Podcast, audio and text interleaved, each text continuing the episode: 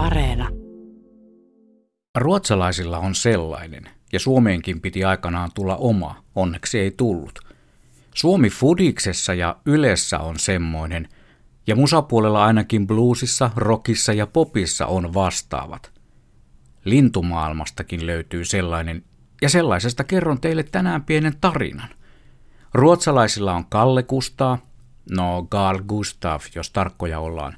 Suomifudiksessa on Litti, no jos ollaan tarkkoja, niin Jari Litmanen. Ylessä on Jarmo Lehtinen, bluesissa on B B. King, rockin puolella on Elvis Presley ja popin vastaavaksi on nimetty aikanaan Michael Jackson. Nokkelimmat pokkelimmat teistä kekkasivat jo, että Blumis puhuu nyt kunkuista. Ja jos oikein tarkkoja ollaan, niin kuninkaista esitelmöin mä tällä kertaa. Lintumaailman kunkku on erään tietolähteen mukaan pienikokoinen, töpäkkä, säihkyvä virtavesien jalokivi, joka on yläpuolelta turkoosin sininen sinivihreä, alapuolelta punainen, jalat lyhyet, nokka tikarimainen, nokkapään pituinen, painoa enimmillään kolmekymmentä grammaa ja pituutta alta kaksikymmentä senttiä. Sellainen se on kunkku. Se meillä Suomessa esiintyvä.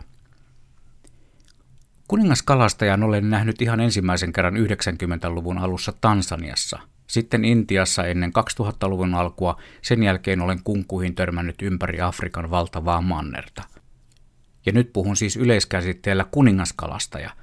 Kaikki näkemäni eivät luonnollisesti olleet sitä samaa lajia, joka meillä Suomessa ainoana esiintyy. Kunkkujahan on maailmanlaajuisesti satakunta eri lajia, jotka kuuluvat pariin kymmeneen sukuun. Kaikki kuitenkin kuningaskalastajien heimoa, ja kaikki nämä kunkut kuuluvat vielä säihkylintujen lahkoon. Olen jo pitkään haaveillut näkeväni kuningaskalastajan kotimaan kamaralla.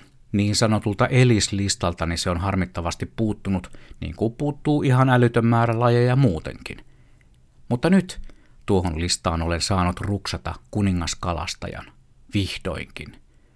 Nähkääs!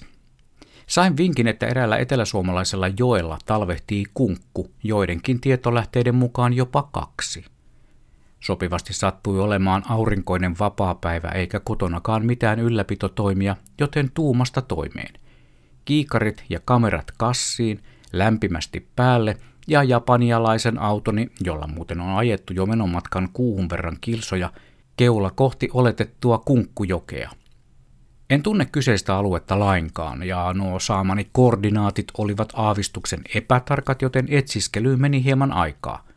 Mutta sitten näin joukon pitkillä kaukoputkilla ja laadukkailla objektiiveilla varustettuja kamerainehmoja tien reunassa, jolloin tiesin olevani niin sanotusti pelipaikoilla. Hetken kiikaroituani häiriöttömältä etäisyydeltä joen penkkaa verkkokalvoilleni piirtyi se näky, jota olin niin kiihkeästi odottanut kaikki nämä vuodet. Siellä se oli, ihan oikea kuningaskalastaja. Vihdoinkin.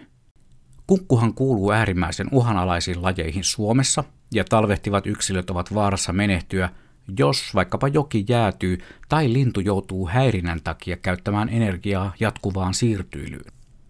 Siksi tässäkin kohteessa on pidettävä reilu etäisyys kohteeseen, tällä kertaa jokiuomaan, eikä pidä mennä höntyilemään sen oman pöytälaatikkokuvansa takia liian lähelle. Hyvin nuo paikalla tuolloin olleet pitivät etäisyyden turvallisena, eikä lintu näyttänyt piittaavan ympärillä pörräävästä liikenteestäkään lainkaan.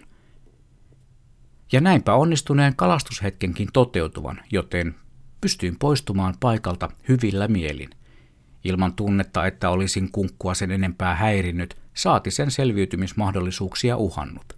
Kotimatkalla kasvoni helottivat ulkoilun takia ja ennen kaikkea siitä hyvän olon tunteesta, jonka kuningaskalastajan havaitseminen aikaan saattoi. Ja sen oman pöytälaatikkokuvani luonnollisesti otin ennen kotiin lähtöä turvaetäisyyttä noudattaen, koska se on mun luonto.